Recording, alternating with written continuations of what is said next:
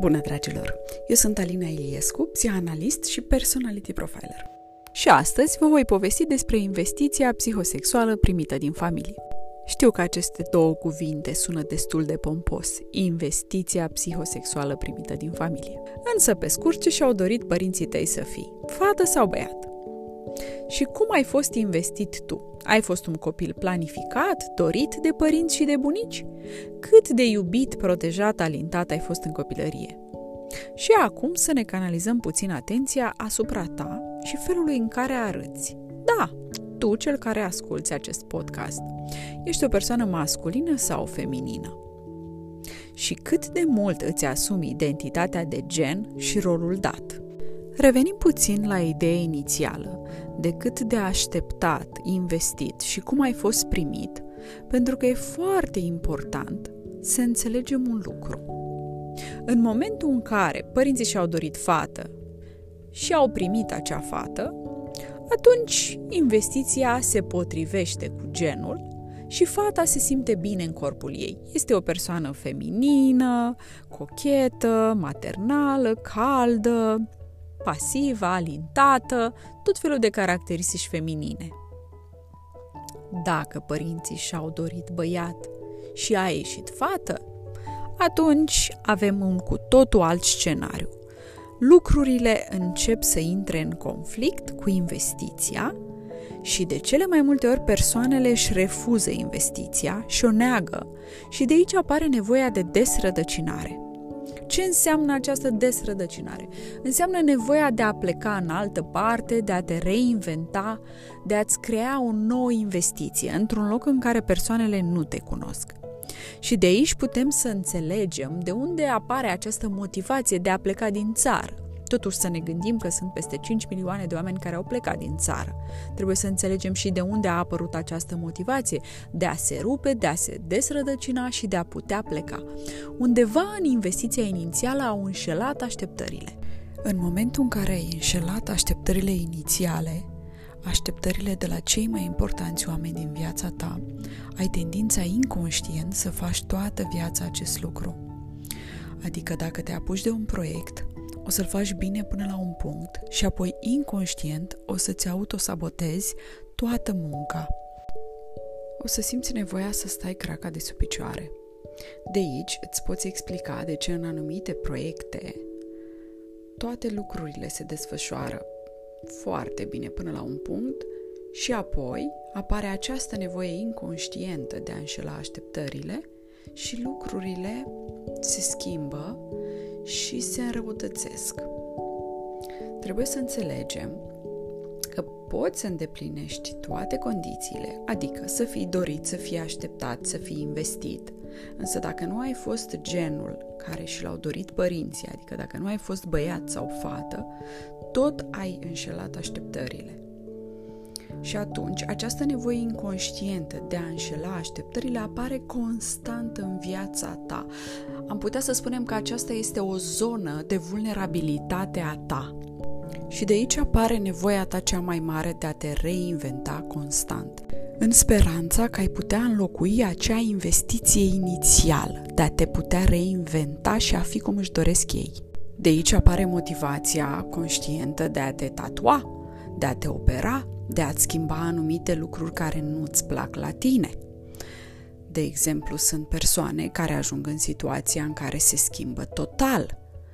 De la felul în care arătau inițial, la felul în care arată acum, lucrurile sunt total schimbate, adică o schimbare de gen. A fost fată când s-a născut și în timp a devenit bărbat sau invers.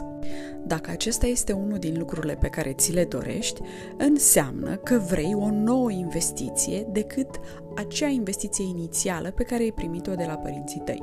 Și această nouă investiție te ajută să te eliberezi de încărcătura pe care ai primit-o transgenerațional din familia ta. De aici putem să înțelegem cum apare oaia neagră a familiei și de ce o persoană simte nevoia să înșele constant așteptările familiale. De multe ori putem să înțelegem și motivația atât de mare de a-ți căuta un ideal. îți căuta un partener ideal, îți căuta un prieten ideal, ați căuta un șef ideal. În această situație apare și incapacitatea de a fi fericit și nevoia excesivă de a exista și de a fi în centru atenției, de a fi văzut. În general, într-o relație, simți nevoia ca partenerul tău să te pună pe primul plan, să te vadă, să existi pentru el, să fii important pentru el. Dacă partenerul tău sau partenera nu face acest lucru, te simți foarte rănit. Și acum să ne focalizăm puțin atenție asupra unui bărbat care a primit o investiție feminină și arată puțin mai efeminat. În aceste situații se simte gândirea predominant feminină și din punct de vedere fizic acesta arată diferit. Dacă ne uităm puțin la corpul lui, are un corp puțin mai feminin. Nu are așa de mult păr pe corp, din cauza lipsei de testosteron la un nivel normal. Are o voce puțin mai feminină, caracteristici mai feminine, simte nevoia să lase părul poate puțin mai lung, își face unghiile, e, are mai multă grijă de el, de aspectul fizic, se dă cu cremă, se parfumează, investește în felul în care se îmbracă, e mai atent la culori, știe să se asorteze, adică are acele caracteristici feminine mai dezvoltate. Și toată viața lui s-a înțeles mult mai bine cu femeile decât cu bărbații. Acum, haideți să ne gândim și să facem o comparație cum arată o femeie masculină. E mai atletică, are spatele mai lat, are sânii mai mici, are vocea puțin mai groasă, nu simte nevoia să se macheze, să se aranjeze, iar dacă face acest lucru, e un lucru care nu-i vine natural, e un lucru pe care trebuie să-l învețe. Și atunci dacă bărbații arată la corp mai feminin și sunt mai slăbuți, femeile sunt mai înalte, mai late, dacă ne uităm la sportivele de performanță, putem să observăm aceste caracteristici de care am discutat acum. De multe ori ea a fost fata tatei și băiatul a fost băiatul mamei. Și felul în care au creat aceste relații primordiale cu părinții lor le creionează felul în care își vor crea următoarele relații de cuplu. Adică, un bărbat care este mai efeminat și mai pasiv, mai puțin masculin și mai mult feminin, își va căuta o femeie care să fie mai masculină și mai puțin feminină, astfel încât să se poată crea un întreg. Și pentru femei, acest lucru se aplică invers.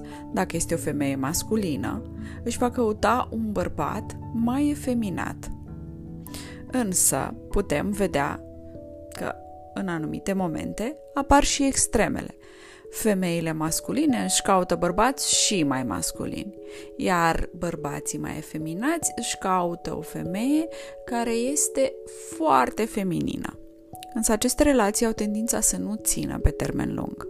Această căutare apare pentru că fiecare dintre persoane își caută idealul lui, își caută acel ideal narcisic, ce și-ar fi dorit el să fie. Acest subiect urmează să-l dezbatem mai pe larg în următorul podcast. În concluzie, dacă suntem femei, nu înseamnă că suntem întru totul feminine, iar dacă suntem bărbați, nu înseamnă că suntem întru totul masculini. De aici trebuie să tragem concluzia că nu e ceva greșit în a fi mai feminin sau mai masculin. Important este să ne bucurăm de toate lucrurile cu care am fost înzestrați și să le folosim cât de bine putem. Vă îmbrățișez cu drag până data viitoare!